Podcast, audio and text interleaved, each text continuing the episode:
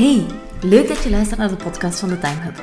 Als je graag meer tijd wil vrijmaken om al je ambitieuze plannen uit te voeren en tegelijkertijd meer rust wil ervaren in je leven, bedrijf en hoofd, dan ben je hier helemaal op de juiste plek. Mijn naam is Ellen en al jaren doe ik onderzoek naar manieren die me helpen om tijd te winnen, productiever te worden en mijn wilde plannen met een gezonde portie rust te combineren. In deze podcast deel ik mijn bevindingen, tips en hacks en vooral ook het verhaal van mijn zoektocht naar meer tijd. Nu, weet dat als productiviteitscoach dat ik sowieso er enorm van hou om zoveel mogelijk resultaten te bereiken in zo weinig mogelijk tijd. Ik ken alle trucjes, en ik ben daar vrij zeker van dat het bijna alle zijn, die er bestaan op vlak van productiviteit. Ik heb alle boeken gelezen, ik lees non-stop artikels, bekijk YouTube-video's, om zoveel mogelijk te blijven bijleren en om mijn expertise te gaan vergroten. En ik test zoveel mogelijk van die tips en tricks uit, zodat ik zelf mijn eigen tijd zo optimaal mogelijk kan besteden. I love productivity. Ik vind dat daar helemaal niets mis mee is, want over het algemeen genomen zijn er ook heel veel voordelen aan een productieve levensstijl. Vind ik zelf toch. Je raakt vooruit in het leven. Je laat je bedrijf groeien. Je zorgt voor tevreden klanten. Er zijn altijd propere kleren in huis voor iedereen. De koelkast is altijd goed gevuld. Maar af en toe is tro een beetje te veel en te veel een beetje tro. Soms valt het voor dat we door de te grote focus op productiviteit terechtkomen in een ballenmolen waar we niet meer uit geraken. Waardoor we niet meer kunnen rusten en ons op geen enkel moment echt nog ontspannen voelen. Die realisatie die komt af en toe wel eens voorbij. En soms merk ik ook dat ik te veel gefocust ben op productiviteit. Zo gaf ik een tijdje geleden een training bij een van mijn klanten. En je moet weten, die klant, uh, dat is een klant die consultancy doet en vooral heel veel jonge mensen aantrekt hiervoor. Dus heel veel jonge consultants.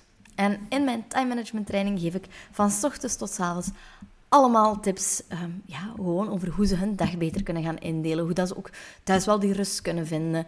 Um, geef ik ook meestal wat tips mee over hoe dat ze hun huishouden beter kunnen organiseren. Het is eigenlijk echt een one-stop training waarin dat al mijn tips vervat zitten. En op een gegeven moment geef ik een van de voorbeelden waar ik zelf het trotste op ben, of wat ik zelf heel cool vind, als tip om uw leven gemakkelijker te maken door bijvoorbeeld repetitief werk in templates te gaan gooien. En het ultieme voorbeeld hiervan is mijn all-in-one boodschappenlijst die in Notion staat. Dat is een boodschappenlijst, of waarom geef ik dit als voorbeeld? Wat we meestal doen met onze boodschappenlijst, is dat we eigenlijk vanaf nul starten. Dat we elke week bedenken, wat hebben we nodig van de winkel? En misschien doen we dat soms eens een tour van ons huis, misschien ook niet. Maar dan gaan we eigenlijk telkens vanaf nul een nieuw Word-document openen of een nieuw lijstje maken in een app of op een blaadje papier en gewoon dat allemaal beginnen opschrijven. En ik ben het een tijdje geleden anders beginnen doen. Ik had in Notion een volledige boodschappenlijst gemaakt met alles wat ik ooit mogelijk zou kunnen nodig hebben van de winkel. En ik blijf die ook aanvullen. En het leuke is, of wat ik persoonlijk heel leuk vind, is dat ik elke week alleen maar die lijst hoef te overlopen en aan te vinken wat we nodig hebben. Werkt voor mij, ik vind dat een fantastisch voorbeeld, maar een van de aanwezigen, iemand heel jong, een, een jonge dame, ehm, ik denk dat ze net begin de twintig was. Ik zeg nu heel jong, die is misschien tien jaar jonger dan mij. Klinkt al heel jong voor mij. Ehm, maar dat was een, jonge dame die sowieso al de hele training vrij laid back was. Wel wat notities nam en wel aan het opletten was. Maar dat ik eigenlijk al merkte van, ja, die is vrij chill. En terwijl ik mijn voorbeeld geef, of na het geven van mijn voorbeeld, zegt zij... Ik snap het, hè, dat je dat doet. Maar zo'n manier van werken, dat zou mij alleen maar meer stress geven. Weet je, als ik iets niet mee heb van de winkel, dan is dat pech. Dan eet ik mijn patatjes en vlees, maar zonder groenten. En ik dacht, wow. Ik stond echt even met mijn mond vol tanden. Ze had zo'n ontspannenheid, zo'n je m'en fous mentaliteit, zo'n chillness. Dat ze dacht, ja, dat is allemaal zo erg niet, hè, als ik eens iets niet mee heb van de winkel. En ik merkte dat dat een hele andere manier was van naar de wereld kijken. Eentje dat ik thuis, thuis soms ook wel eens bij mijn man zie. En don't get me wrong, ik hou nog steeds van mijn boodschappenlijst. En ik zou het voor de wereld niet meer kunnen missen, omdat mijn oplossing biedt voor een probleem dat mij over het algemeen stress aan het bezorgen was. Maar ik merkte dat zij gewoon veel minder gewicht ging hangen aan het doen of niet doen van bepaalde zaken. En het bracht bij mij op dat moment absoluut wel de volgende vraag naar boven. Is het eigenlijk mogelijk om te productief te zijn? Het antwoord is ja. En ik maak me er zelf ook vaak schuldig aan. Er bestaat al zo'n woord voor en dat is toxische productiviteit. En dat wil ik vandaag met jou heel kort eventjes wat verder ontdekken. Eerst en vooral herhaal ik opnieuw dat er niets mis is met productiviteit. In mijn ogen toch niet. Er is niets mis met je tijd zo goed mogelijk te willen besteden en vooruit te willen geraken in het leven. Maar productiviteit kan een negatief kantje hebben en toxisch worden wanneer je constante nood om aan te staan en taken van je lijstje te vinken een negatieve impact zal hebben of heeft op korte termijn of op lange termijn op je fysieke en mentale gezondheid.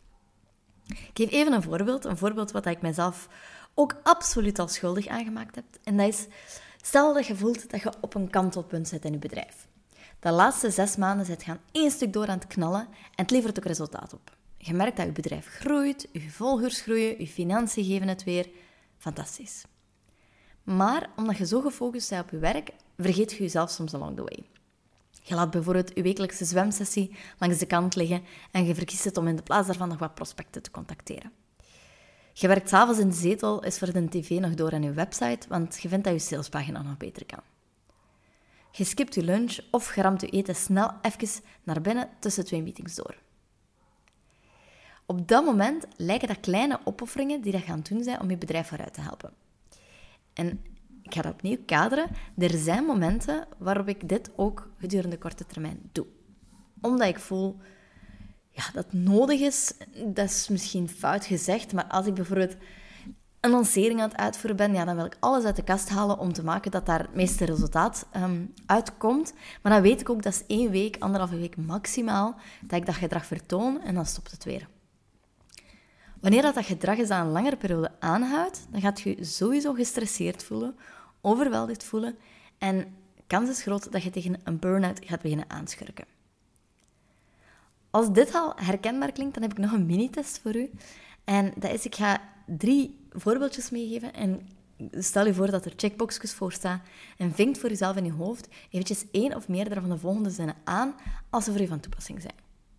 Klaar? Oké. Je voelt je schuldig als je niet productief bezig bent. Want je kiest ervoor om toch eens te pokémonnen en je takenlijst even te laten voor wat dat is, maar je voelt je eigenlijk onmiddellijk schuldig dat je zaken aan het verwaarlozen zijn. Dat is checkbox nummer 1. Checkbox nummer 2. Je maakt van je takenlijst een prioriteit boven al de rest. Je laat workouts links liggen, je skipt meditatiesessies of afspraken met je therapeut. Allemaal omdat je lijstje nog niet af is. Ik ga je ineens een nieuwsflash geven, je lijstje gaat nooit niet af zijn. Checkbox nummer 3. Je doet alleen maar zaken die dan een duidelijk doel hebben. Als je gaat wandelen, doet je dat met een podcast, zodat je kunt bijleren ondertussen. Zwemmen doet je om te trainen voor een triathlon. Alles wat je doet moet een purpose hebben. Bijvoorbeeld in de zetel zitten met een boek, dat doet je met een non-fictieboek. Zodat je tijd toch altijd heel nuttig besteedt. Heb je meer dan één box aangetikt? Join the club. Ik merk dat ik sinds de geboorte van mijn zoon met regelmatige perioden alle boxen aantik. En dat gaat werk kosten, maar het is tijd om hier verandering in te gaan aanbrengen. Hoe dat je dat kunt doen, daar heb ik vandaag drie tips voor. Het zijn niet de gemakkelijkste, niet dingen dat je misschien van de eerste keer gaat kunnen implementeren, maar op zijn minst zijn het misschien triggers om over te beginnen nadenken. Hoe dat je dit aanpakt, is stap 1, grenzen stellen. Dat is gemakkelijker gezegd dan gedaan, maar deze is zo cruciaal en laat ik mezelf vaak genoeg aanvangen. Bij ons is de afspraak een tijdje geweest, en ik zeg een tijdje, want ja, die afspraak is weer al in het water gevallen, dat ik op zondagochtend ga zwemmen. Eigenlijk is het mijn verantwoordelijkheid om ervoor te zorgen dat als ik zeg ik ga zondagochtend zwemmen, dat ik niets, maar dan ook niets hier tussenin laat komen, tenzij dat een noodgeval is. En toch zit ik eigenlijk vaker wel dan niet op zondagochtend gewoon thuis. Because ja, soms zelfs weet ik gewoon niet hoe dat, dat komt. Omdat ik misschien te snel ja zeg. Omdat ik dan in de week. Mijn man zorgt op donderdag voor mijn zoontje. En omdat ik dan op zondagochtend mijn schuldgevoel zit, want ja, hij heeft al de hele week of de donderdag voor mijn zoontje gezorgd, dan kan ik moeilijk op zondagochtend nu nog eens zeggen, ik ga mijn schub afkussen en zorg er maar voor en ik ga zwemmen. Ergens zit daar helemaal, uh, of iets niet helemaal juist in de balans of in de afspraken die dat we aan het maken zijn, maar het punt is wel dat ik moet leren zeggen, oké, ik ga op dat moment gaan zwemmen en het kot mag in brand staan, maar ik ga in het zwembad kruipen. Wat dat goed uitkomt, want water, vuur. Wow, mijn brein maakt even een rare sprong. Dat is de eerste tip. De tweede tip is om leren te rusten. Wow, mind blown. Didn't see this one coming, did you? Nu, ik ga daar ineens een uh, kenttekening bij maken, want rusten is allemaal goed en wel. Maar hoe ouder ik word, hoe meer dat ik ook besef dat er verschillende types van rust zijn en dat ene meer uw batterij gaat opladen dan het andere. Ik heb nogal vaak de neiging, als ik in een periode van toxische productiviteit zit, dat ik eigenlijk s'avonds gewoon uitgeblust voor de zetel ga zitten en tv ga kijken. Voor de zetel, in de zetel ga zitten en tv ga kijken. Omdat ik dan denk op dat moment van, is het enige waar ik eigenlijk energie voor heb. En dat kan zeker tof zijn, maar het is niet hetgeen wat mijn batterijtjes gaat opladen. Een avondje lezen en eventueel wat tekenen en met mijn handen beter bezig zijn, is veel beter, want dat schakelt mijn brein nog veel meer uit. Gebruik deze podcast om dus eventjes na te denken over welke activiteit voor u echt rust betekent. En plan die in door de grenzen te gaan stellen uit het vorige puntje. De laatste tip is om vooral te blijven ademen. Keep on breathing, just keep breathing. Dat is mijn kleine variatie op het iconische doorzinnetje. Soms gewoon al eens ademhalen, pauzeknop indrukken en beseffen dat de wereld niet vergaat als je je takenlijst eens niet af hebt, kan ook al helpen. Ik merk, vaker dan niet soms, dat als ik bepaalde taken laat liggen op mijn takenlijstje, dat er geen haan naar kraait of dat de wereld inderdaad niet vergaat. En soms is dat een nuttig experiment om eens voor jezelf te doen, om gewoon eens expres, en dat gaat knagen in je buik en dat gaat heel lastig aanvoelen, maar soms is expres bepaalde taken een tijdje te laten liggen. Kies ze wel wijselijk, maar laat soms eens bepaalde taken gewoon expres liggen en kijk wat er gebeurt. Misschien kan je dat zelf dus gaan experimenteren. En je kunt het ook vergeten dat ik dat gezegd heb, maar je zou misschien wel eens kunnen experimenteren met een kleine taak voor een klant, die dat hij ad hoc vraagt, die gewoon spur of the moment is, waarvan jij denkt van, hm, ik weet niet of dat, dat zo'n groot verschil gaat maken, dat je die gewoon eventjes een paar dagen laat liggen in plaats van direct te springen om je klant verder te helpen. Of als je een post ziet, een Instagram-post bij iemand anders, en je denkt, amai, dat is super slim, ik moet dat ook doen, ik heb daar ook een idee voor gekregen, dat je in plaats van alles te laten vallen en misschien niet aan je doelen te gaan werken, dat je die post ook eens laat liggen. Mijn tip is dus vooral hier bij, deze laatste, bij de laatste tip in het algemeen. Probeer zo traag mogelijk te gaan. Hoe moeilijk dat ook is en hoe moeilijk dat ik dat zelf ook blijf vinden, aan het begin van de dag rustig in- en uitademen, vooraleer dat je je computer opstart. En eerst al eens nadenken over wat dat de belangrijkste taken zijn voor u, om die dag gedaan te hebben. En misschien al de rest eventjes te negeren. Dat brengt zoveel meer helderheid dan eigenlijk constant in die rust te gaan leven. Nu, ik leer niet om als ik zeg dat ik al deze tips van tijd tot tijd echt wel nog eens moet toepassen. Wat dat eigenlijk een interessante mix is als je gaat kijken naar mijn lijstje aan doelen. Ik heb dat ergens deze week um, online gepost. Ik heb heel veel doelen voor het komende jaar. Want opnieuw, ik hou van productiviteit. En ik hou van constant dat experiment doen van oké, hoe kan ik nu zoveel mogelijk uit mijn dag halen en zoveel mogelijk van deze lijst gedaan krijgen. Maar dat is altijd echt maar tot op een bepaald punt. En dat is het punt waar dat ik zelf enorm voor moet opletten. Het punt waarop dat ik die takenlijst voorrang ga geven op mijn eigen mentale en fysieke gezondheid, dat is het punt waarop dat alles overschakelt naar toxische productiviteit. Dus de combinatie is, of de, het doel, het uiteindelijke doel van dit jaar, als we niet gaan kijken naar die kleine takenlijst, is om eigenlijk de juiste balans te gaan vinden tussen rust en resultaat. Want als ik geen aandacht hecht aan mijn rust, kan ik dat resultaat ook niet bereiken. Het is eigenlijk een vicieuze cirkel die dan zowel de positieve als de negatieve kant kan opdraaien. En ik weet alvast dat ik dit jaar keihard ga werken om hem zo lang mogelijk positief te laten draaien. Ik weet dat er een punt gaat komen waarop dat ik in die grens van toxische productiviteit daarnet over ga gaan. Maar zolang als ik dan blijf ademen en mij er bewust van blijf en zo snel mogelijk de cirkel terug probeer om te draaien, dan is het voor mij een geslaagd jaar. Als jij één of meer van de checkboxes die ik hierboven vertelde herkent en je hebt zin om dit te gaan aanpakken, dan stel ik met heel veel plezier mijn cursus Productief zonder planning voor. Dit is de cursus waarin ik jou help om minstens vier uur van jouw week terug te winnen om aan jouw doelen te gaan werken. En als je niet weet wat dat jouw doelen of prioriteiten zijn, die gaan we ook samen gaan bepalen.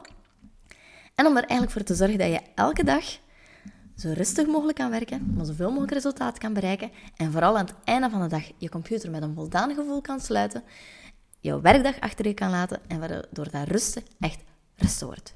Je hoeft niet langer, s'avonds nog, in bed je takenlijstje door je hoofd te laten gaan en kwaad te zijn op jezelf omdat je niet genoeg gedaan gekregen hebt. Dat is mijn ultieme doel voor jou met deze cursus. De link naar de cursus die zal je hieronder in de show notes kunnen terugvinden, zodat je alles eventjes rustig kan nalezen. Ik hoop vooral dat ik jou mag gaan helpen met jouw toxische productiviteit en om vooral een manier te vinden van plannen en werken in het algemeen die voor jou past en die jou het gevoel geeft dat je intuïtief productief kan werken. Daarnaast ben ik ook gewoon heel nieuwsgierig. Herken jij jou in dit verhaal? Heb je in het verleden al te maken gehad met toxische productiviteit en hoe ben je hiermee omgegaan? Stuur me gerust een bericht op sociale media, via Instagram, Facebook, LinkedIn of gewoon zelfs een mailtje waarin je jouw verhaal vertelt. Ik luister naar alles, ik bekijk alles, ik lees alles, ik antwoord op alles. Misschien niet elke dag, want grenzen, you know, heel belangrijk. Uh, maar ik wil vooral met jou connecteren en horen uh, ja, hoe jij dit aanpakt of wat dat jouw struggles zijn, zodat we ze samen naar de toekomst toe kunnen gaan uit de weg ruimen. En ik vind het ook gewoon heel fijn om te weten dat jij aan het luisteren bent. Kijk al uit naar je bericht. Hopelijk heb je genoten van deze aflevering en ik zie jou in een volgende episode. Tot dan, doei!